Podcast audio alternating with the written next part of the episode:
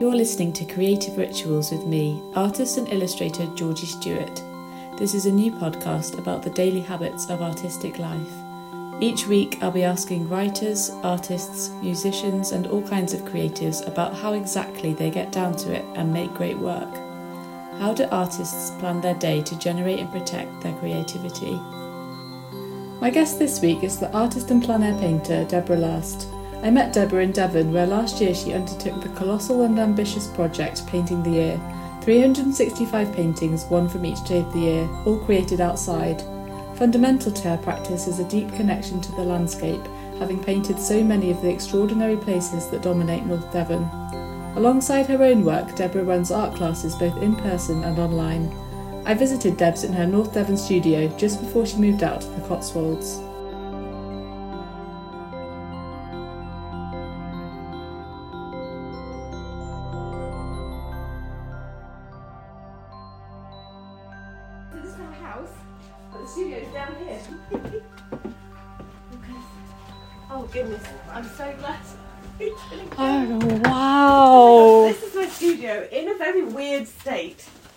Gosh, it's going to be hard to leave because you're leaving, aren't you? Left, really. You've left, really, So yeah. we've kind of been up working and Wow. well, Pete's working, I'm not working. I haven't done anything since we've moved. Almost, I've been. But this is my space. Oh, it's got such And a lovely feel light. to it. Oh, thank you. It's kind of funny to be in this, really. Having had such a disciplined year last year. Oh, I've just brought Pete's watch down. And then now, you know, it's like, what am I doing? This smell all smells a little bit musty because it's not been here for a bit. But it's super tight. smells like art to me. That's nice. Studio smell. So, for the people listening, could you describe your studio to me? What kind of things do you have in here? What's the view looking out of the window? So it's um, quite spacious. It's the same size as our sitting room, so it's partly why we bought the house actually because it has this lovely big space. But we needed to tank it and make it nice. You know, it was like not a nice space, so it's been a joy to make it a nice space. I think I put in a wood burner so it's warm in the winter, and yeah, I guess a big plan chest, lots of space to store work, you know, my shelving, and then my books, which I always organise by colour because I'm not very good at remembering the name of an artist or whatever. I go, oh, I need that artist, and the spine of the book is blue, and I'm always right. and then I go, oh, yes, that's right, it's that artist.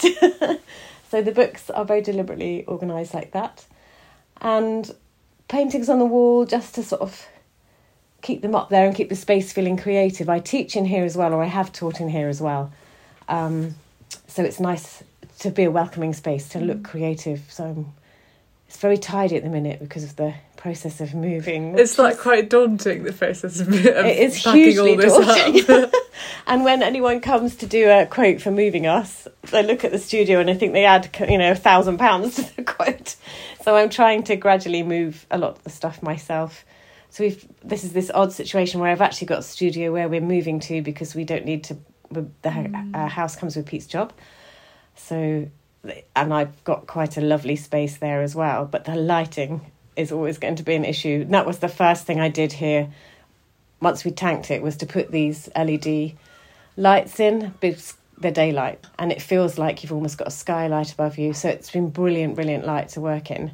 And of course, immediately I'm trying to work in this other space, and it's like, oh, the light. the light is everything because Yeah. you've also got a lovely little garden yeah that you so sort of look straight onto. out into the garden it's really interesting is people sort of think when you're an artist that art is your hobby but no art is my job my hobby is to poodle about in the garden not that i ever know what i'm doing Yeah, I find that the most annoying thing sometimes when people say, "Oh, it must be so relaxing to paint." Like, it's really Not always. No, no, not always. It can be the least relaxing thing sometimes. and so i guess it's nice looking out at the rewards of my labour out there and a thing i did a couple of years ago which was absolutely wonderful was i went out and spent half an hour in the garden every day to, and it was the best it had ever been the garden. Of course then when i was doing the 365 project i didn't quite manage to do a, another thing that i was doing every day. But but to keep on top of the garden kind of you know if you're not painting's not working or something you're doing in the studio i'll go out and sort of pull a few weeds and, Yeah. and then you come back and your head is in a better place. And often that thing is solved by the garden. So i'm very lucky that it's my garden outside there But yeah, so that's a beautiful connection. So are you pretty heartbroken about leaving the space, or are you looking forward to working somewhere new? Do you think in Oxfordshire when you move, do you think that that space has potential for you to make it into a great studio? Oh, absolutely. I am. I, it's hard, isn't it? I think I'm torn. You're kind of like very conflicted, in that I've loved this space. I've loved the the artist community here in North Devon is fabulous. So I've made such good artist friends, and the and sort of the pinnacle almost of my career to have that exhibition at Studio Kind and you know yeah so there's a lot to leave behind here that and it came you know we we took the studio kind exhibition down on the tuesday and we moved lots of our possessions out of this house and went to live up in oxford on the thursday so that feels yeah it's it's like we're not quite living in either space if you like so because all of our things are still here as we try to sell this house mm. but yeah it is I quite I guess I'm quite good at making my space work. I've lived abroad and I've lived in various houses and, and we tend to move with Pete's job. So I have made my space quite quickly feel quite mm. home, I guess. But I have found this harder than any of our moves, I think. I guess because I was very exhausted after the 365 project and then ran straight into working towards that big exhibition and I think I didn't realise quite how exhausted I was until I arrived in Oxfordshire and was like, oh.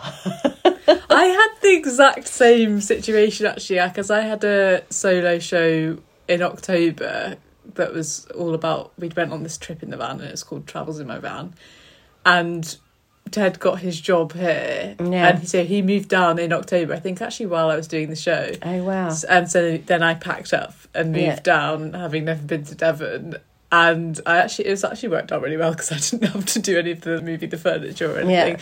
But it's such a crazy process because putting on a show itself is a bit of a trip in terms mm. of you've been working for it for yeah. so long and yeah, then it's up and it's all quite overwhelming and then to go straight into a huge life move. It's yeah, it's kind of disorientating. And you have survived. Yes, I've survived because you're a bit further on than me. yeah, no, you, will be fine. I feel like as well in the last sort of couple of weeks, I've sort of come back to myself and I can feel that I'm looking, if you like, at the landscape and how different it is. Obviously, mm. there's no mm. sea in Oxford, not for a long way in Oxfordshire. And so the Cotswolds, obviously, is where we are, is absolutely beautiful and we've got amazing views from the house and things like that. And the house is is extraordinary, bonkers house. So yeah, it will it will be fine. It's that process, isn't it? Of that in between. I feel very in between mm. everything at the minute. Yeah, because you mentioned there your three six five project, which was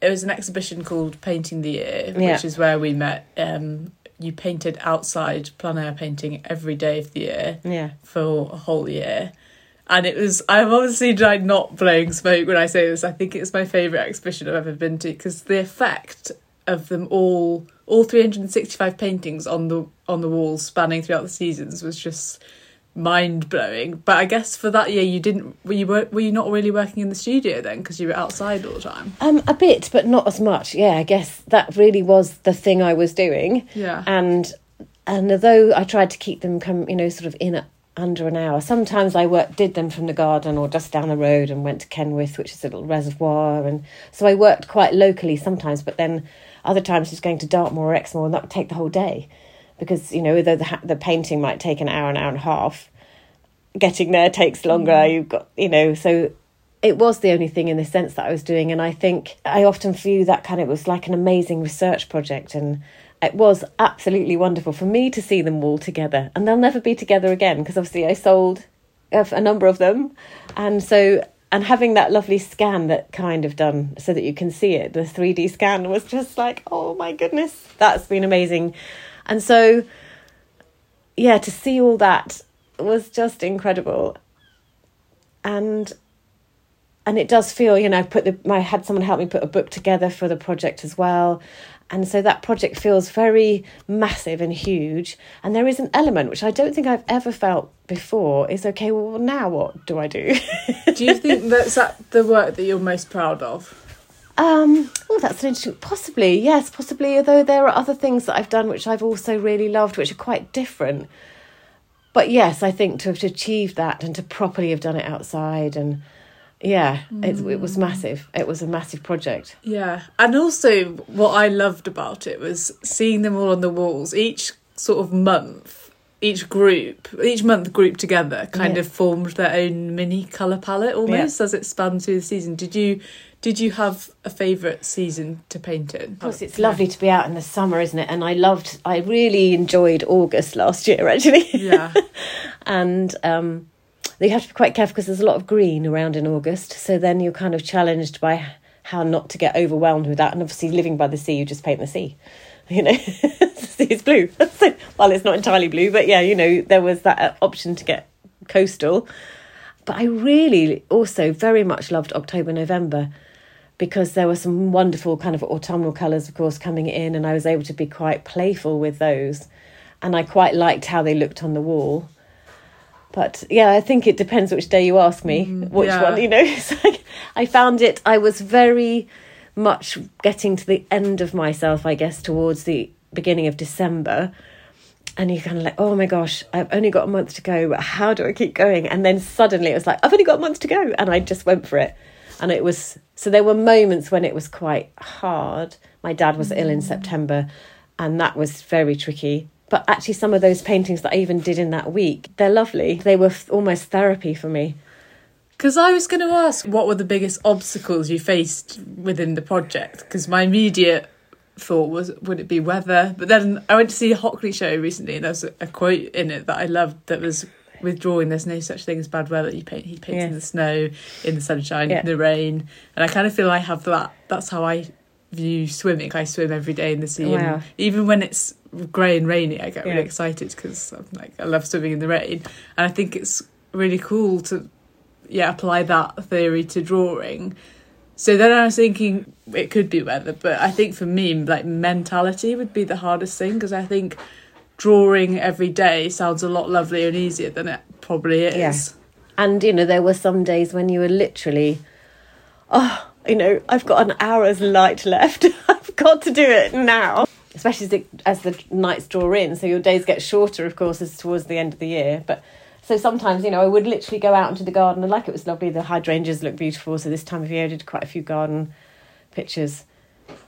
But the hardest thing actually to cope with is wind Oh, if it's oh. windy, you can't stand out with a pochade, it just all blows away. So I kind of had to learn how to put my car so that I could sit in the back of the car, pointing the car towards the wind and the boot away from it, if you like. And then, and a couple of them I literally just had to paint behind someone's window. So I'm still doing them from life, but it was just so windy and wet. There's nowhere you could go. Like I get out of the rain in my little, I don't know if you've seen my little blue f- angling pod that is on some of the pictures. yes, it's like a little tent almost. like a toilet tent with windows, yeah. Yeah. Wouldn't be very good as a toilet tent, but yeah. Yeah. And um, so that was good for, for rain, but if it was windy as well, then that just sort of blew over. So, so yeah, sheltering out of the wind is the hardest thing to do, and it's quite. That was one time we went on to Bude with two friends, and they were painting as well, and it. It was, and suddenly there was an enormous downpour. So we just shut our boxes, literally sort of shut them in mid painting, ran into the little restaurant on Crooklets Beach, and waited for it to go and then went out and they it was so windy they held my pochade box down while I finished it. They held it sort of open and then I did the last 10 minutes with them sort of I mean and giggling our heads off because it was just hilarious Uh, because it was so windy there was and they couldn't paint at all. So that was but I had to go back to that spot because I they've all been done absolutely standing in that location you know So did you do a lot of the days painting with other people then? as much as I could, I tried to make it as collaborative as possible. That was really important for me, actually. So every Tuesday, I went out with my friend Catherine, and she is a dairy farmer's daughter from Dartmoor. That's all those D's. Dartmoor dairy daughters. Yeah, one of those. Anyway, and she lives looking up at uh, Yes Tor. That's where her house or parents' house or parents' farmhouses. So she was my Dartmoor guide. So we did a lot of Dartmoor together, and then we met every Tuesday and went somewhere. So that was helpful. And then on Fridays, Caroline Lum and I went out quite often, depending on what we were doing. Sometimes that wasn't so easy, but most Fridays we went, and that was really cool because for both of them in the first um, few months, you could see like Caroline's line of, oh, that's all the paintings we did together because it's seven days and with the, the exhibition was seven days, seven paintings drop. So we could see the line of their two oh, sort of collaborative so pictures nice. for the first couple of months. That was really cool when it was showing. And getting, I had a class that people come on a, a Monday and do an en plein air class. In fact, we're meeting this Monday uh, just to kind of let's meet up because it's been so much fun. So they came out every Monday and yeah, various people and like going out with the when I did the paint outs at the Pier House, Claire mm. Wilcox brought her kids, which was really fab. So that's fun painting with other people's. You know, when children came along and were part of that, that was quite special, mm. because it's I think sharing that love of being outside in nature and observing it in a way that you don't if you're just sitting and looking at it is uh, the kid children just connect to that very quickly. So that was very important yeah part of the project. And like even like obviously uh, beyond that running workshops and meeting you. Yeah. Workshop. You know that was very important to the project i think. Yeah it's kind of nice when you're working on a project like that to have all these different yeah. facets to it. Otherwise it can you don't want it to become a chore almost.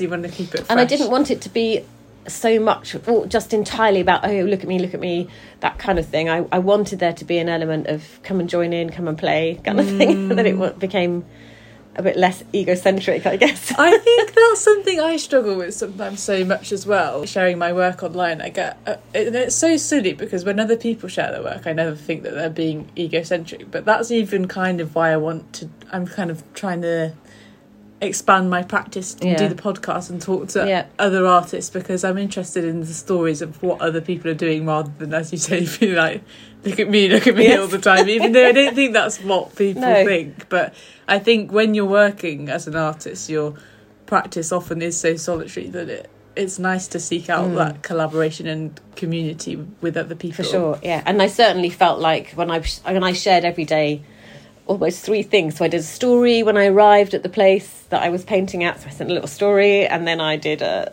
this is the location photos, and then I did a this is the painting photos. So shared three times a day to Instagram and Facebook, which was massive. And now I have done nothing since the end of the exhibition. I've not shared a single thing. You're just done with it. and not just I think because I was very exhausted with it. Yeah. And there's a you can get very caught up in the guilt of not doing it. Oh, you know, you haven't. I'll, I'll, I'll never succeed. I sold a painting yesterday. You know, so it's like stop it. Yeah. but I would like to. You know, I need to probably now this. It, strangely coming back into this space yesterday evening and this morning, and it's like, oh yeah, okay. I could work in here. I'm going to Lundy with um, a whole group of artists that Lee Holman has set that up for a little project for the um, Landmark Trust are doing a arts artist trail, and people when they go that day will be able to follow us around and see where we're painting. Oh, so that's, that's so really cool. exciting. So, and I've not been to Lundy while we've lived here. So Lundy, Lundy's that little island, yeah, isn't it? That you can see when you're standing at Westward Ho Beach or any yeah. of the beaches. You can see and they is it only a couple of ferries a day they have there? I think it's only one ferry a day. One ferry yeah. day. One from no, might be one from Ilfracombe, one from Bideford. Depends on the tides, basically. Oh, so when are you doing that? So that's the fifth of August. Yeah. So that's really exciting to see. so I that. could come and watch if I wanted yes. to. Yeah. Get a ticket. Yeah. yeah, yeah on the ferry. Yeah, cool. Yeah, yeah. It's half past eight. It leaves. Um, oh yeah, yeah. Bideford that morning. Yeah. Because this is the second time doing the three six five project. You did it in 2015. Yeah. So I did it in 2015, but they weren't all on plein air. Okay. So I guess when I got to the end of that project, though I painted every day, sometimes I'd taken a photograph that I then painted when I got back to my studio space. And, and some of those days I was literally painting at half past 11, thinking, this is crazy. And it wasn't as joyful as actually being outside. So I got to the end of that project produced a book, did a big ex, you know, did sort of what didn't I sold them as I went along, mm. so I didn't have that chance to do a big exhibition. Though I did some exhibitions of some of the work, and I always at the end of that felt, oh, I wish I'd done them on plein air, and I wish I hadn't sold them till I'd exhibited them all. There were those two sort of things, and I'd painted during lockdown, the lockdowns. So some of the lockdowns, the last sort of three, I painted for the every day and people had really connected with that and said, you know, we can't go out, but you we wait to see what you've painted every day, and thank you so much. So that was just beautiful. And so at the end of 2021, or towards the end of then, I thought, I wonder if I could do another year. And the only thing that was slightly worrying me was that our daughter was getting married on the in May. So they came to visit us, I think, in October, and I said, "Oh, I'm." I'm thinking of doing a 365, but I'm just a bit worried about one of the dates in the year. And she was like, oh, Mum, will you paint on our wedding day? And I was like, Is the right answer yes? it totally was. Oh, that's so And she lovely. was so excited and then proceeded to show me lots of rather nasty paintings of, of a wedding pho- wedding painters doing not such nice things. So, um, which is very rude, isn't it, to say that about someone else's art? But anyway, so she said, you know, oh, we'd love that because it's a thing, and we would just so that I gave that to them a couple of weeks ago. They finally got their picture, but So it was the picture of them. so of the where they were, so they were got married in Kent in a place called um, it's gone out of my head in a very lovely castle. Anyway, Lamberhurst, Lamberhurst. Oh, can't remember. That's terrible. and um, anyway, Wadhurst Castle. That's it. And I um, painted most of it, but I did finish it off in the studio. That was the only one I did finish off because I couldn't. I practiced doing it at my niece's wedding, and she was super pleased that I'd done that. And they happened to go and sort of stand where I was watching, where I was painting, and um, that was great. And I painted them in that day, and it was done in the session. But I, I guess I learnt from that that I was a bit far away from everyone, so I missed out on all the chit chat and the champagne. You know, so for Chloe and Ross's wedding, I um, stood sort of in the thick of it all. I had a nice view uh, with a bit of the castle in it and a bit of the gardens. They were beautiful gardens. And then when I got back, I just popped them in with uh, using one of the photos. So that was quite nice. I'm just thinking, I might close the door because of the. Oh yes, Um, Thank you. Yeah, sorry. No, no, don't worry. Whistly noise. So, do you think you'll do it again, or Isn't it? I said I did say someone said, "Do you think you do it again like next year?" And I was like, "If I do it ne- this year, I would be. You'd have to, you know, no." I never say never, I guess, Yeah. because you already go. Oh, I wonder what it'd be like if I did it in watercolors. Oh, I wonder, you know, on paper, what would that be like? They would be quite interesting. so I can already feel that building. I guess it was a massive commitment, and I wouldn't want to under, underestimate that. It was huge and impact on everyone else around me. And you know, so funny. My friend is staying with us in from Uganda, and she was here last year for Chloe and Ross's wedding. And she said the first day we were out, she was she said, "Oh, we must." Uh, we must get hurry on because we need to go and do your painting. And she went, "Oh no, but you're not doing it this year, are you?" So obviously, even when she stayed with me, she'd had to come out and do the painting every day. so you think, yeah, it did impact Yeah. everyone else, and it, it's kind of it was in their psyche as well to sort of remember to do it and make sure mum does it. I mean, no, not that I was ever going to forget, but and how roughly ballpark? How long would each one take? it's a good question, isn't it? Because probably I tried to keep them in at under an hour, except when I was in Dartmoor maybe or Exmoor and you've gone.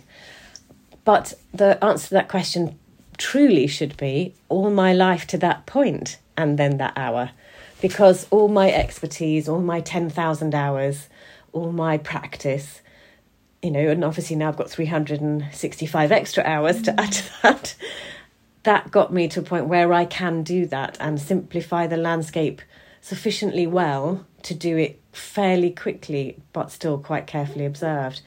So there's it's it's an interesting question, isn't it? That how long did it take?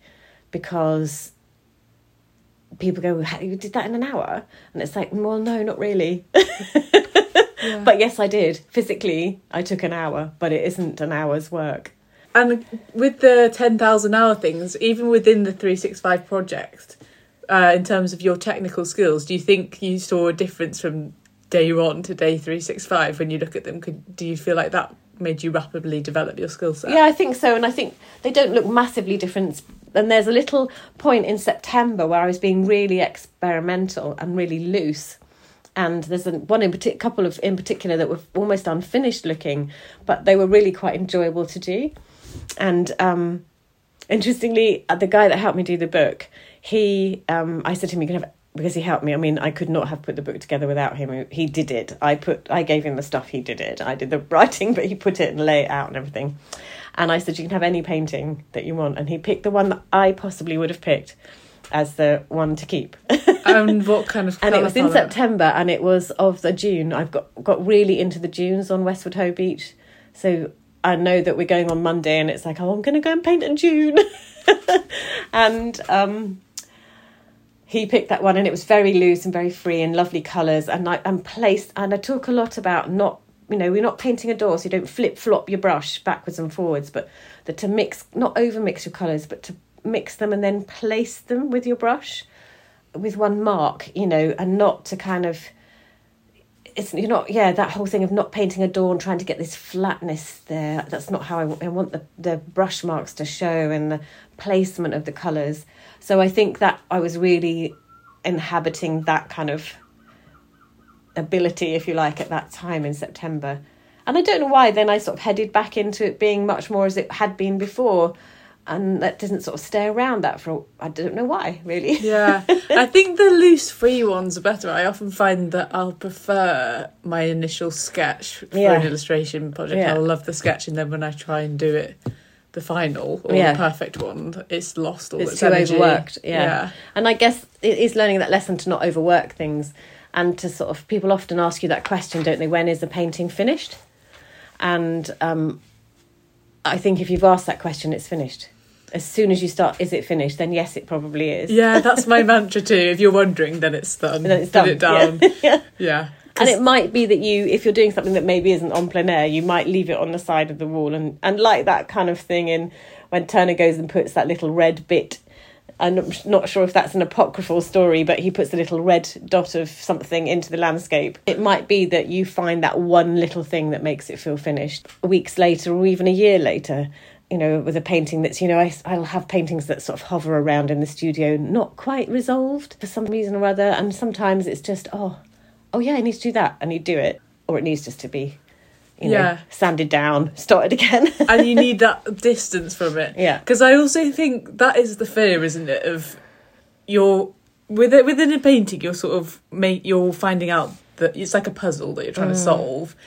And the fear is then ruining it at the end because do you remember uh, when we were talking about going on landscape artists? And yes. that was honestly my fear that I would do something that I really liked and then ruin it at the end. So yeah, which I feel is like exactly what I did when I was a wild card there. It? And that, that was a huge lesson for me. I was in the first series at Waddesdon and I took a huge canvas, pink chairs, had a pink stripy shirt on, you know, I was really playing the spot me, spot me thing. and I um did a painting in the morning, and I was the only person that they'd filmed. And it was really loose, and I'd been using these uh, catalyst, you know, kind of like almost like a potter's kidney, um, rubber kidney, you know, to, to paint. So there was big, broad marks, lovely oil painting, and I put some drawing lines in, and they were. It was lovely. And I rang my friend and said, "Oh, I think I'm done. And she said, and you're done, don't do any more. But I said, well, I want them to come back and film me. And I had a second canvas, which I could have started. But no, I worked mm. on a whole load of students turned up and I finished that painting. They never came back because it was totally overworked oh. and lost and became just a boring, normal painting. And I felt so awful after it and I was so disappointed with myself. It was a brilliant lesson. And it's that whole thing, isn't it, of you have to have moments where you feel you have failed, which I definitely did. I had definitely failed that painting, failed that opportunity. Mm. And and I learnt so much from that incident. And I, I went back to the studio I had then in uh, Buckinghamshire and I wrote on the wall, you know, I, I do not replicate the landscape, I represent it.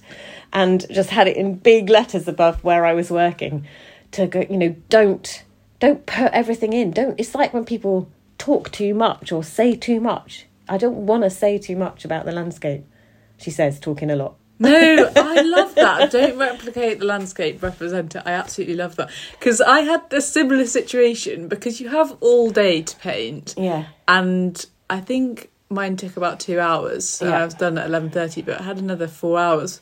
But I was literally had to be so strict and be like, step away, step away.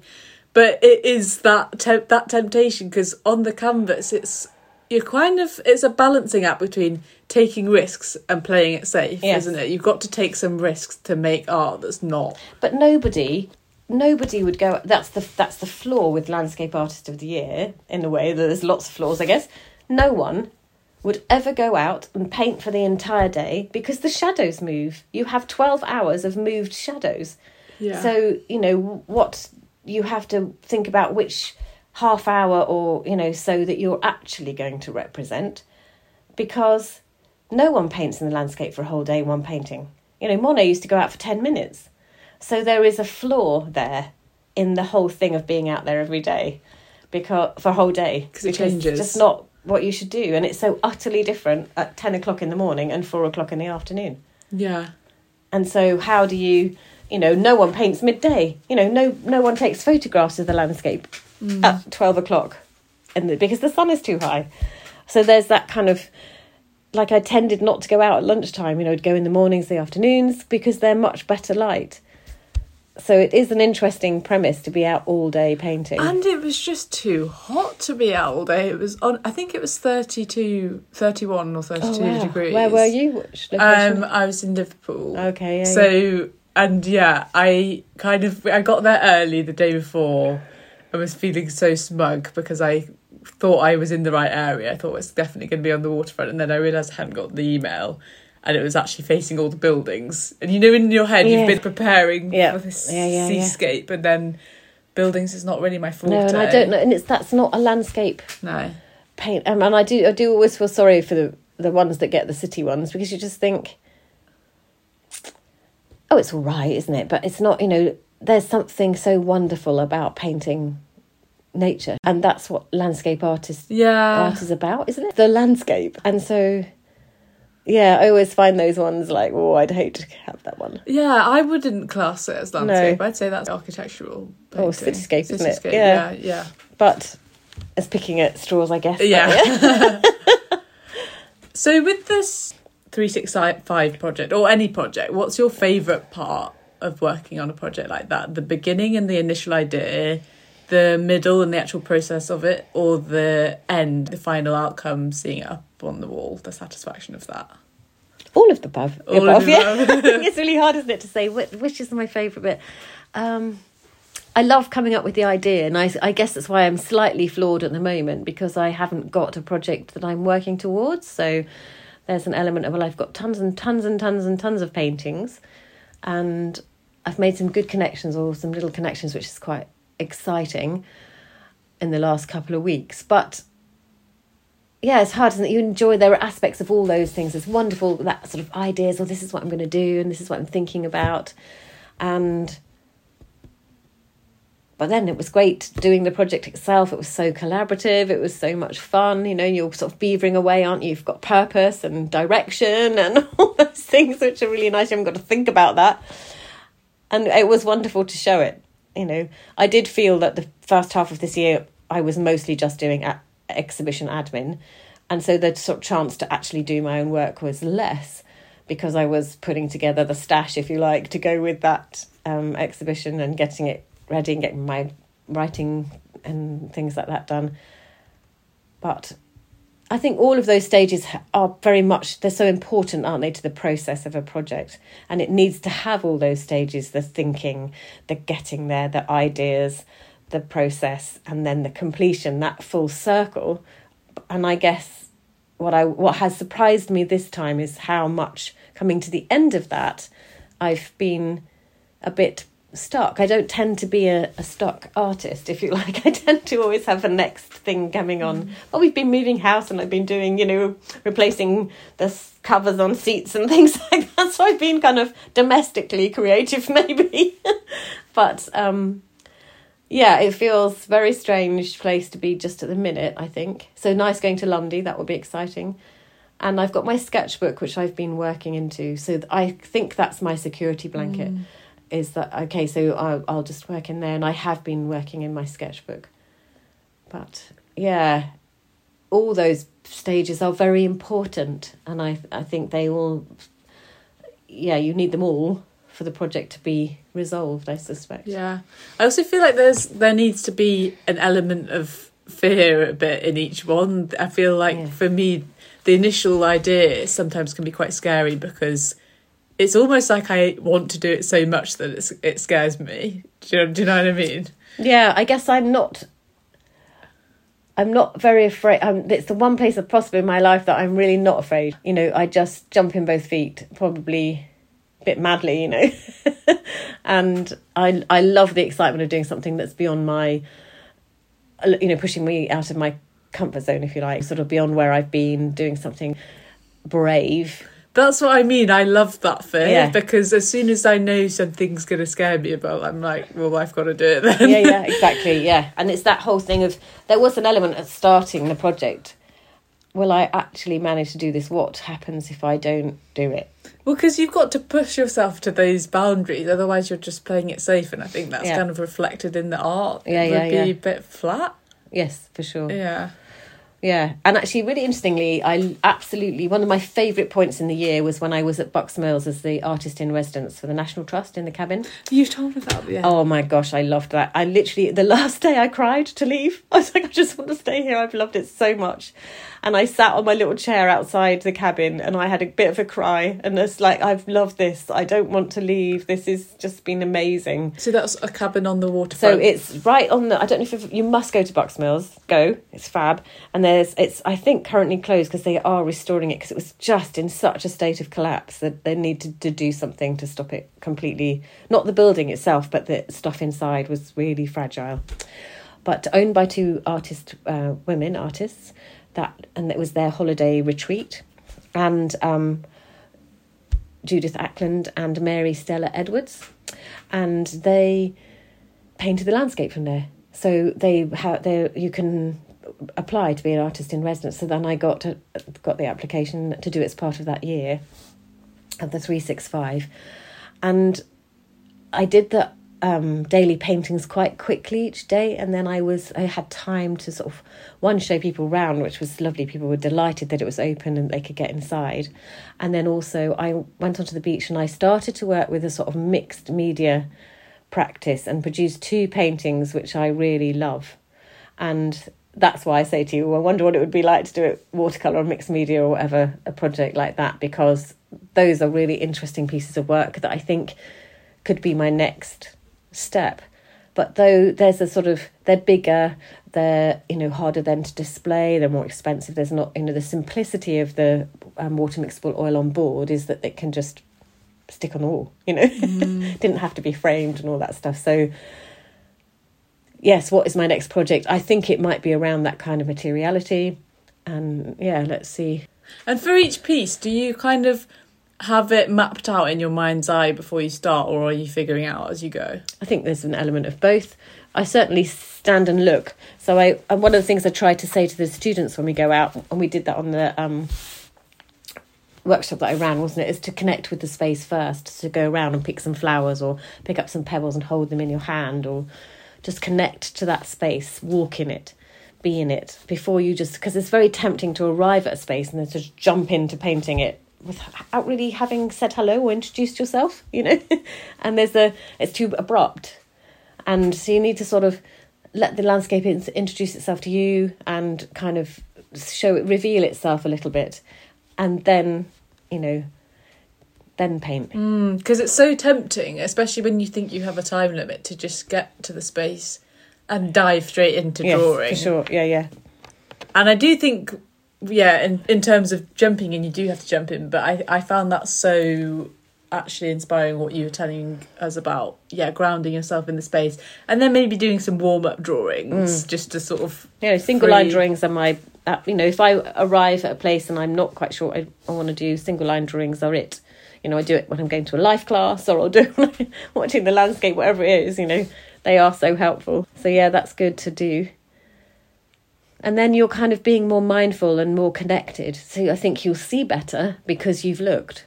Yeah. You know that makes complete sense doesn't it? You know but and i think it will then feed into you know what palette you choose according sure. to what smells you can yeah. smell yeah yeah. textures. Yeah. yeah. Yeah. Do you have a time of day that you're most inspired to create? I'm i'm a, definitely a a lark. So i'm probably much better in the mornings. Although, actually, interestingly, have done some really lovely pieces of work over the years that have been done in the studio at night. So that kind of coming down, it's lovely having a studio in my home space, and so being able to come in here and go, oh, do you know, actually, I just fancy doing, and sometimes they've been really nice things.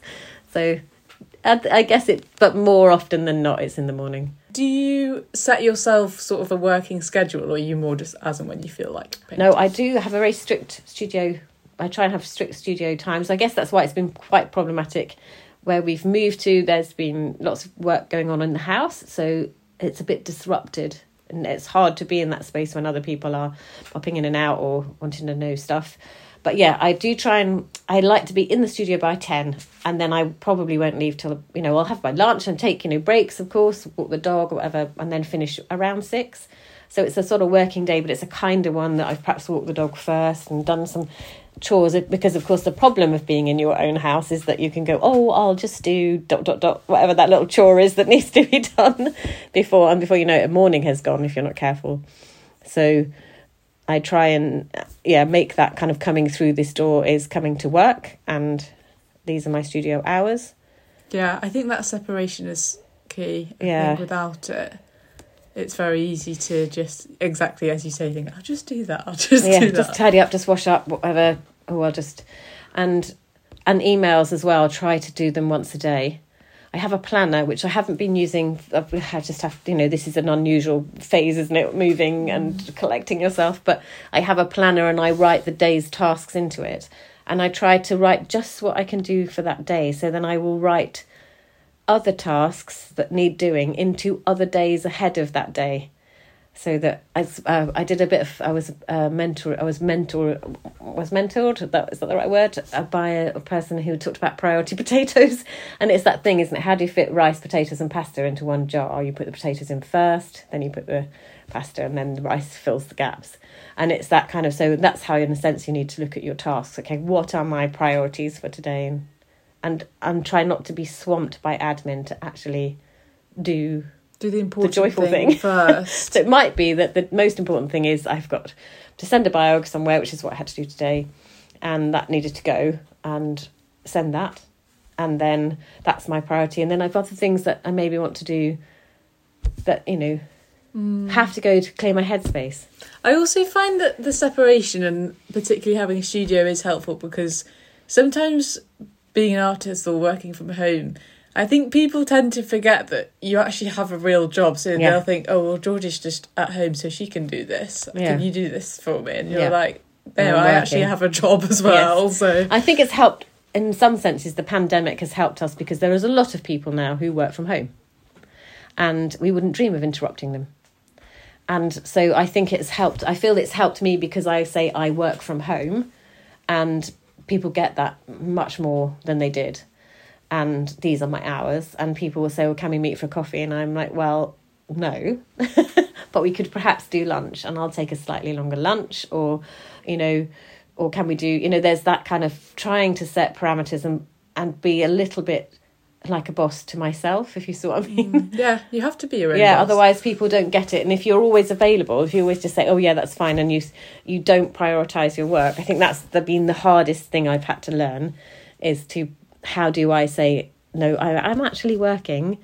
If I'm teaching a lesson, no one would interrupt that. No one would kind of think of coming in, but I and I wouldn't think of interrupting it. So I have to treat my actual studio practice in that way and I wouldn't think of interrupting it. But that can be hard, you know. You have to be strict with yourself. Yeah. And I think that's where I feel slightly adrift at the moment is that that isn't especially there because it can't be because I'm being constantly sort of interrupted and, and because I'm tired. And you know, there is an element of you have to go, do you know what, this little season is a recovery. Yeah. You know? and that saying that, you know, a flower can't bloom all year round. No, we exactly. go through seasons of having to rest, having to retreat, and then.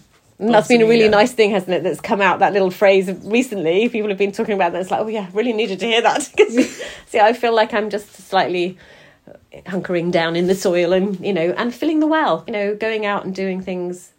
We went to the because we're obviously now in um, in the Cotswolds, but we're not too far away from Oxford. So we went to the Ashmolean last week, which was just fab, and it's a wonderful gallery that I've known all sort of all my adult life, if you like, and had a connection to. And when I was doing my ceramics degree, all the work that I produced was based on some pots I'd seen there, and so you know. It was nice to go there and fill the well and just be in that space. Not necessarily coming back inspired by a, a single thing, but just to be there. And how important do you think it is to dedicate time in your day to creative acts that are not related to your work? And what kind of things might those be for you? Yeah, I think you have to do that. It's important to maybe listen to blogs, which I'm not so good at on connecting reading, I've got lots of books, and sometimes I will just go, do you know what? I'm just going to spend an hour reading one of those books because I'm looking at this artist. Let's read about them. What were the, what was their practice? And yeah, connecting to other artists that that's a really important, well filling thing. Is and that's I guess the thing I'm slightly missing from here is I could just ring up an artist and go to fancy going out painting, and mostly there'd be someone available, you know. So that's been quite hard. What but, artists do you think yeah, who are the artists who have had the biggest influence on what your style is today? Um, Barbara Rae. Um, I love the way that she responds to colour. Obviously, Hockney. You know, mm, you can't. Hockney, ha- I thought yeah. Hockney as soon as I saw. and you know, sometimes you go in and like they had that big exhibition quite a few years ago now, isn't it? A long time ago in the RA and you just think I walked around there going, oh, I do things like this. Yeah. and I not the end results, but those kind of watercolor things and the drawings the way that he draws using the iPad. I've done that too, and so he's been a big influence. Kurt Jackson, and then um, Joan Eardley. I love her work. I, I, she does lots of. She's more famous for the, in a sense the drawings of children, but her drawings of the paintings rather of the landscapes are fabulous and very free. It's a lovely feeling, isn't it, when you go to an exhibition and whether it's something you read of like a philosophy they have or yeah. an element of their work and you think that that's me, yeah. I I have that. It's yeah. nice to see yourself reflected in the work. Or you think, oh, that's interesting, I might try that. Yeah, and you're and it's that's the thing, isn't it? Picasso says good artists steal, bad artists copy. And there is an element that you look at the work of others and you steal things off them that they're doing, but you'll do it in your own way and it won't be a replication, mm. it won't be a copy yeah you know of what is being done by the other artist you're just being inspired by them yeah i heard i think i i was on a course and the teacher was saying that a few years ago that we're very scared of copying but you shouldn't shy away from copying because your style is basically drawing on loads of different artists little bits sure. you like from different yeah. people and what will come together is yeah. An amalgamation that is your style yeah. So don't, yeah, as you say, don't be afraid. And actually, of... in the past, that's how students learned. You know, they'd go to the big museums and copy the paintings and the sculptures of other great masters, and that's how they learned. Yeah. And you know, if you can copy a, a great master, then you are, you know, you've got your skills sorted. Yeah. You know, that's a way to sort out your technique, if you like. I think that's a whole module within the Royal Drawing School, um, yeah. where I studied for a little bit, but they do a whole module on going into galleries and yeah. literally drawing from statues, paintings. Yeah. Do you have any little specific things that you like to do before you start creative work just to get you in that kind of right headspace? It could be a certain type of music you listen to, something you wear, a smell, anything, any little things like that that make you think, okay, I'm in artist mode now, I can start. It's definitely putting on my overalls. So I have a lovely collection of dungarees. I just bought some new ones actually, which I really love. So there isn't, yeah, I've got my studio clothes, if you like, that I don't mind getting messy. So there's an element of that. And quite often the sort of process of coming down here is making a coffee or a tea. Oh, the dog wants to come in. come on, Archie. He likes being down here. You coming in? Did he come then? Um, I guess yeah. There's that sort of. There are rituals that you have. Yeah, making a tea. It used to be that I made a green tea, but I've sort of got out of that habit. But maybe need to get back to that because it's quite nice and fresh. And I don't listen to music, not very often. Not certainly not in those beginning stages because I need to concentrate and I, I I'm a little bit hearing impaired and so actually having to listen to sound is is quite hard for me. So that distracts me I think because I'm trying to listen to it. Yeah. once I'm in the what I call the knitting stage and you know what you're doing you've got a pattern you're sorted I might listen to that or even a story on Audible or something. But in the winter it's coming down and lighting the fire in here. That's kind of a nice little ritual. So those kind of I'm coming into the space, I'm making it warm or what have you. But yeah, I, I do work quite silently. I quite like silence. I guess when you're working out in the landscape on the 365, that's got its own soundtrack of course, to it. Yeah, and that's absolutely glorious, you know, if there are, and it's been really interesting. Obviously here the backdrop sound is most often the sound of seagulls. so it's been really interesting being in the Cotswolds because there is actually quite a lot of bird noise and he's like, oh wow, I'd forgotten how much noise birds can make when they're not being Mm. screeched out by the That's one of the things I love about moving here is we have a skylight above our bed and waking up and hearing the seagulls. It just Yes. makes me say like every time I Yeah. wake up I get excited. I'm like, oh, I'm in Devon. and do you have any materials that you're particularly attached to using particular brushes or Oh yes, for sure. Yes, so I have lovely brushes that I put in my box, which are from Jackson's. They're their own brand actually. They're called Onyx brushes, and they are wonderful. So those I used in the pochade boxes a lot.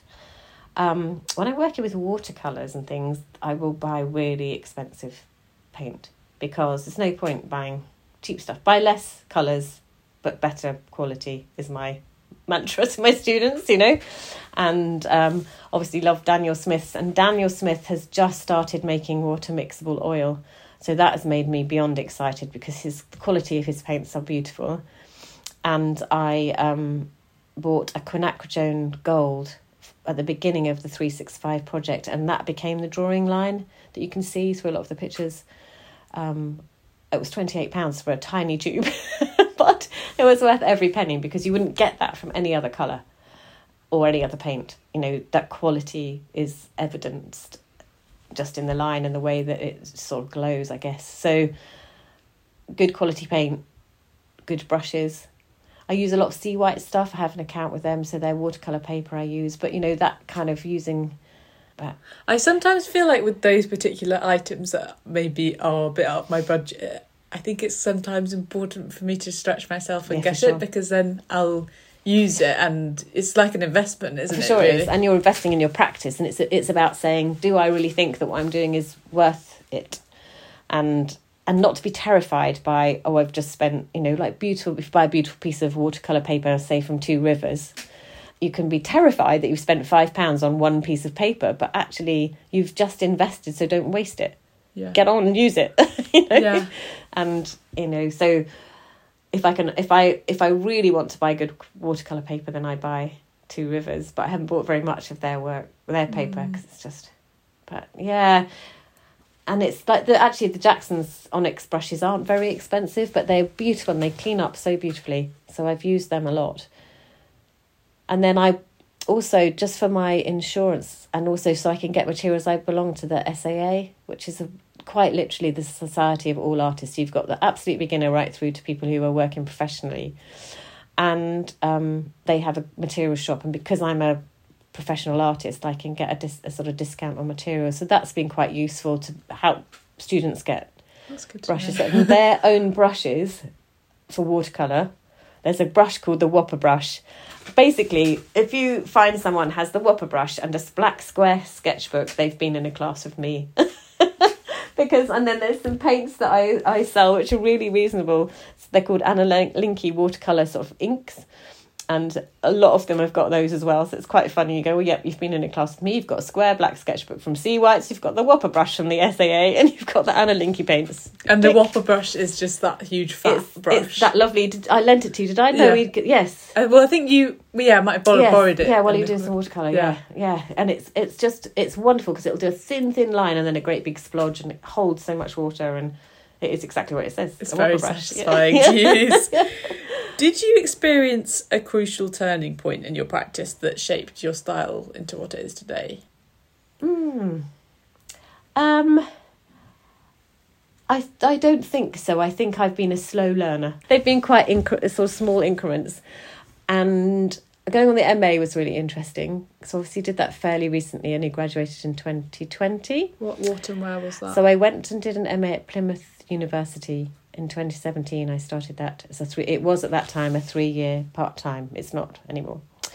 But um, was that in fine art or? so it was in contemporary art practice. So I looked at the College of Art, which did a fine art uh, MA, but I wanted to think about my practice within the contemporary context. So I was literally the only painter at one point in the whole of the, all the three years, but there then other people joined that were painters. But it was really good to sort of pull apart my practice. Interestingly, I completely ripped my practice apart, looked at it, investigated it, interrogated it, and then it's very, very much as it was before, but it's I feel more confident about what I was doing. So I think that has helped me to feel confident about who I am as an artist and why I do what I do. So it helped me to answer some of those questions and maybe to put to bed that constant question of, oh, what what do I do as an mm. artist? What am I? Am I an artist? You know, there's the, um, or am I just a potter playing about with paints? You know, because I did ceramics as my degree, and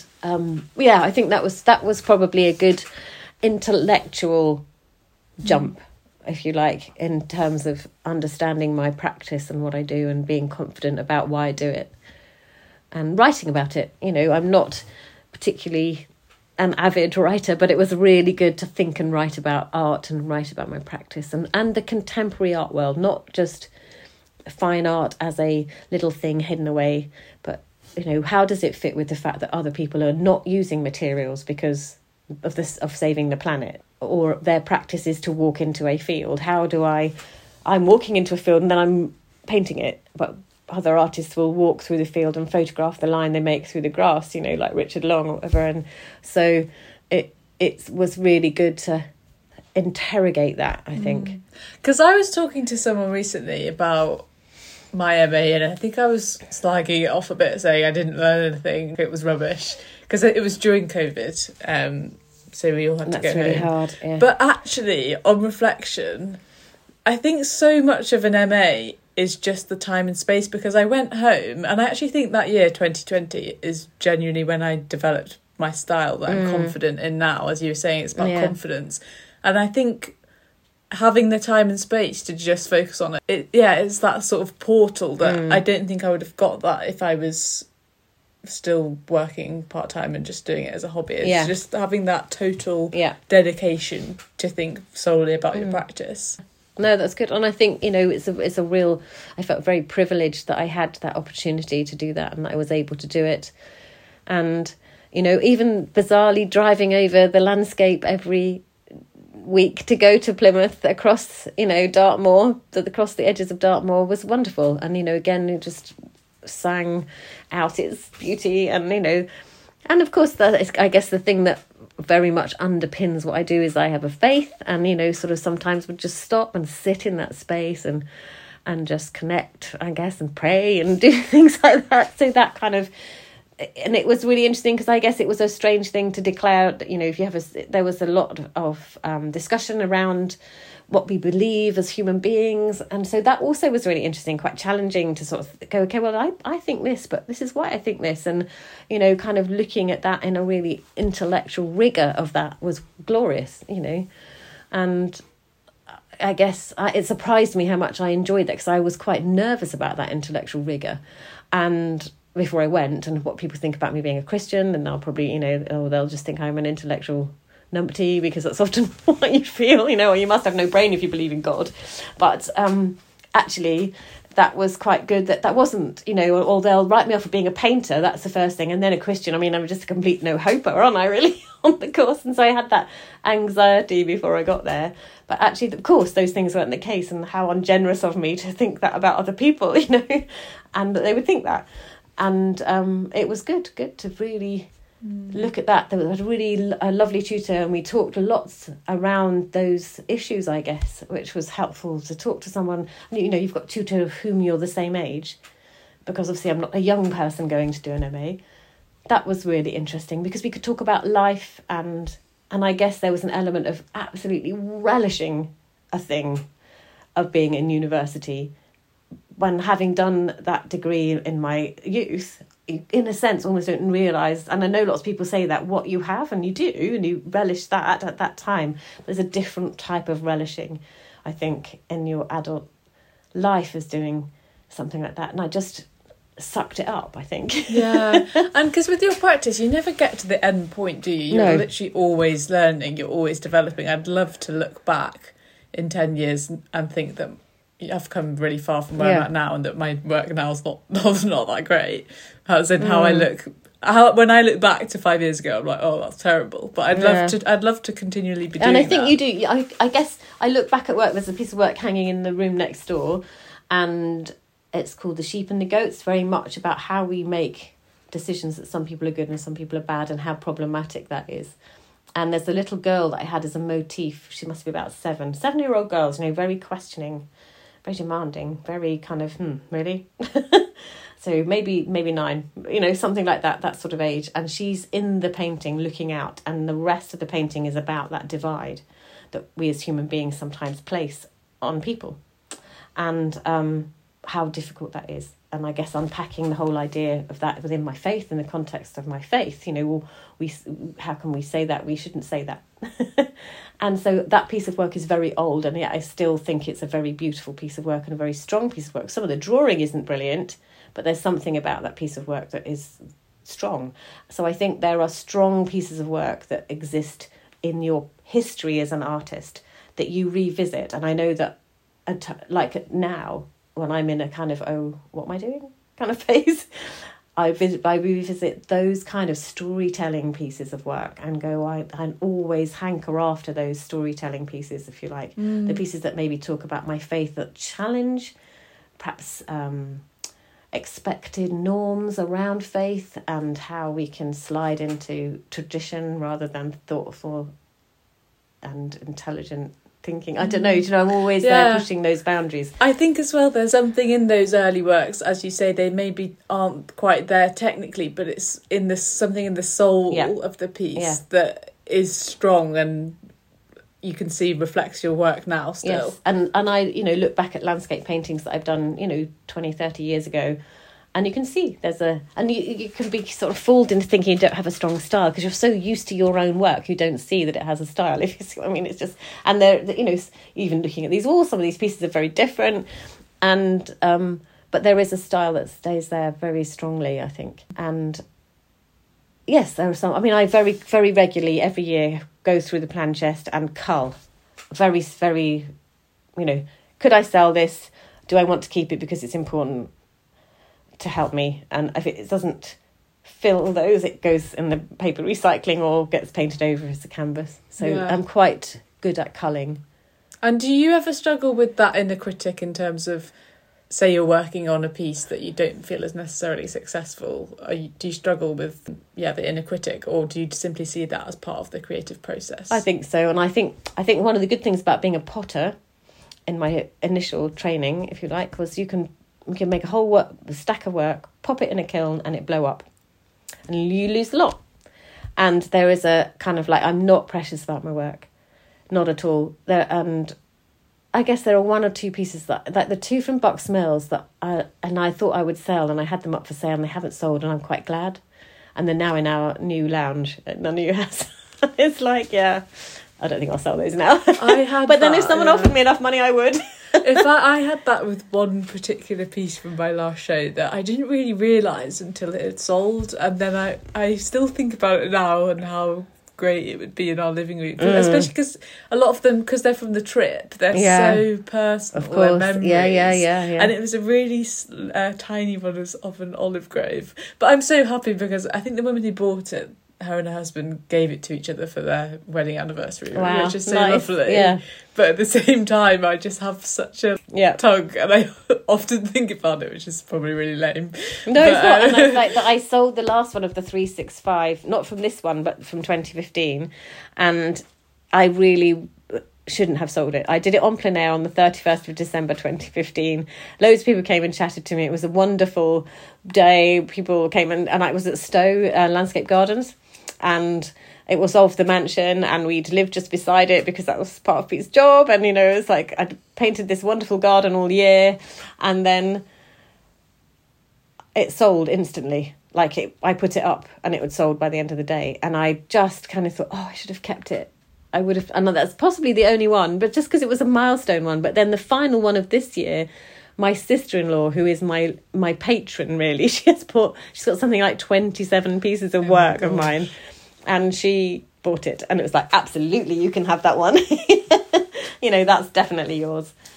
And so I didn't have I, yeah I was so thrilled. And I get to see it sometimes also. Yeah. Which is nice. It's also really funny when uh, you have a show or something and people buy the works and you you spot which people buy which works and it yeah. almost reflects their personality. Yeah, yeah, sure. it suits them. It's really interesting. Yeah and I mean I had an amazing couple who came to visit me when I first had my open studios here in this studio when we'd not long moved down, and they came up from Plymouth to buy some pieces of work that they'd seen online, and then they came to the private view and bought some pieces then again. So the people who are really properly connecting to you as an artist, and you know they they were super excited, and it was so much fun just connecting to them. So yeah, I mean it's an honour when people are prepared to part with their hard earned cash for your work. That's I've never turned that down. You know, yeah. thank you. It's such a privilege. How do you think your small daily habits influence the work itself? I know that's quite a big question. Yeah, hugely. I get up every morning and I write morning pages.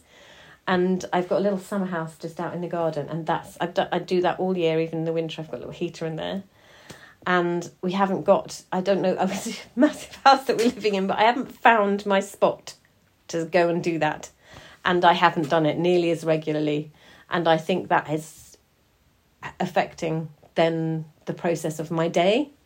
So this morning, of course, I was straight down, went down into the summer house, did my um, morning pages, and you know, a little quiet time, or whatever, and that's really important. And I'm, I can already feel that's been really important. So those habits, those practices, you know, yeah, absolutely, mm. are very much part of the structure. They're not not in a legalistic way, but in a kind of freeing way almost, if that makes sense. It's really freeing to do that. So yeah. Um, you know, I'm the same. I do uh, journaling in the morning, and I feel like it just gets everything into perspective in yeah, terms sure. of you brain dump, and then those that are done and dealt with and out of the way. Yeah, cool. Well, we'll just end with some quick fire questions. If that's okay. Yeah, of course. First thing you do when you wake up.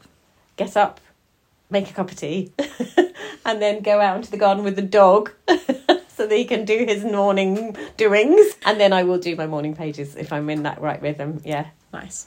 Last thing you do before you go to sleep? Mm, depends. Sometimes I watch the telly. Yeah. you know, Taskmaster or something. nice. And finally, why is living a creative life important to you? Oh, it's because I it's who I am. It's who I am. There's nothing more to say to that, really. I guess when I don't, and I guess I'm slightly in that phase where it's kind of a little bit unsettled, I can feel that I'm not fully me. So yeah, just it is who I am. It's who I've always been. I think. Love that. Well, thank you so oh, much. Goodness, this has been you. lovely. I've loved this chat. Thank you so cool. Much. It's been really nice to hear your thoughts as well, actually. So yeah. thank you. If you want to find out more about Deborah's work, you can find her on Instagram at debs underscore last and you can find me at Georgie Stewart Illustration. If you enjoyed this episode, I'd love for you to share it with a friend or anyone who might find it interesting. Thank you for listening to Creative Rituals.